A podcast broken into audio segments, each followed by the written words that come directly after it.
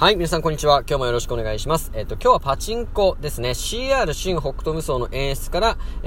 好不調を判断するということの第1弾をお話ししていきたいと思います。僕はパチンコの CR 新北斗無双を中心に、立ち回っていて、最近はね、本当に稼働減ってしまったんですけども、昨年度はだいたい週3回ぐらい。で、仕事別でやってるので、そんなパチプロ専業でやってるわけじゃないんですけども、週多くて3回ぐらいで、だいたい土日2回ぐらいっていう感じで稼働をして、平均月でだいたい15万円から20万円ぐらいプラスで、多い時で35万から40万いかないぐらいで、昨年度は年間で185万円ぐらいプラスだったと思います。で、CR 新北斗無双は、結構演出によって好不調の判断がしやすいので、この5分で全て話すのは難しいんですが、今回は第1弾として、お話をしていきたいと思います。まず、北斗無双でちょっと大事なことを一つ全体像として押さえておきたいことが、あるんですけども、それは北斗無双はまず決戦に行かないと当たりに絡まないことが多い。一撃当選チャンスもあるんですけども、基本的なルートとしては決戦に発展をして大当たりをするというのが基本的なルートになりますので、まず決戦が近い台は何かっていうのを見極めるのが一つで、その後決戦に入ったらそこから、その後伸びる台なのかっていうので、判別するっていうのが二つということで、北斗無双は大きく分けて二つの、判別方法があります。で、決戦が近くない台に座らなければ好調台っていうのを判別するのは難しいですので、今日は決戦が近い台を選ぶためにどうするかっていうことで第一弾お話をしていきたいと思います。で、今日お話しするのは、青保留の発展先から決戦が近いか近くないかっていうのを判断するという方法です。で、青保留は、いくつか発展先があって、レベルの低いところからまず話していきたいと思います。で、まずレベルが一番低いのは、青保留が、疑似に、まず疑似連しますよね。で、その後に、どこにも発展しないで、終わるパターンです。疑似連して終わるパターン。で、これは一番レベルが低いので、ダメですね。で、もう一つは、疑似連した後にですね、北斗無双チャンスのガセが起こるパターンです。画面が3つに割れて、揃ったらですね、3、7、5と揃ったら北斗無双チャンスに発展するんですけど、それに発展しないでガセるっていうパターンですね。で、この2つが、青堀が例えば連続で出て、最終疑似2で終わった、その後に北斗無双チャンスのガセで終わったってなった場合は、この台はもう完全に決戦近いとは言えないので、移動していいと思います。で、次は、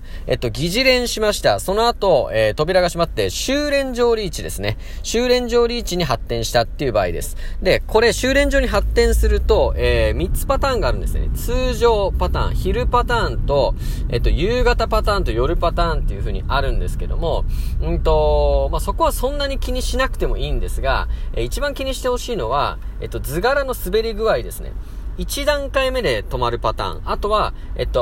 個手前。例えば66ってあったら真ん中の図柄が5で止まるパターン。もう1個は1個後ですね。66でテンパったら6点したら、真ん中が7まで行くパターンっていう3つあるんですよ。で、1段階目で止まるパターンっていうのは、そんなに調子が良くないです。せめて2段階目まで。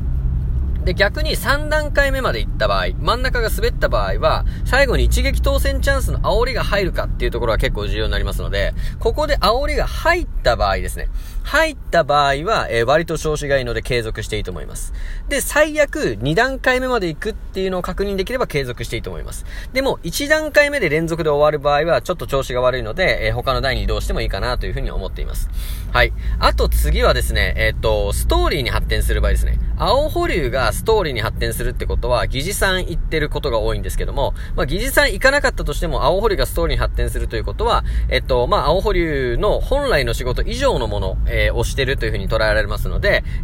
そちらも、好感触になります。で、ラストはね、制圧チャンスに入ることがあります。あと2個か、ごめん。制圧チャンスに入る場合もこれは丸です。青保留の制圧チャンスは結構決戦が近い、証拠になっているので、これも OK だと思います。あともう一つ、決戦が一番近いと僕は思う、経験上思うものは、一撃当選チャンスの世紀末リーチってありますよね。時は世紀末ってやってボタンを押してロゴが落下したら一撃当選に発展するっていうリーチです。あれに青保留から頻繁に入る台っていうのは決戦がかなり近いですので、継続して打った方がいいです。はい。ということで、今日は青堀の発展先から、決戦リーチが近い、台というのを判別する方法をお話ししたんですけども、結論言うとですね、世紀末リーチ、あとは制圧チャンスに、頻繁に、発展する、台ですね、青保留が発展する台っていうのは決戦が近いことが多いですので、そういう台に座れた場合は決戦までは待った方がいいです。で、逆にそれ以外の、演出ですね、修練上リーチの1段階目で止まる、記事連で止まる、北斗無双チャンスのガセで終わる、このパターンが、青保留から発展するっていう場合は、決戦はまだまだ近くない。ハマる可能性があるので、他の台に移動して様子を見た方がいいです。はい、ということで今回は、CR 新北斗無双の演出から、好不調を判断するということの第1弾をお話しさせていただきました。ご清聴ありがとうございました。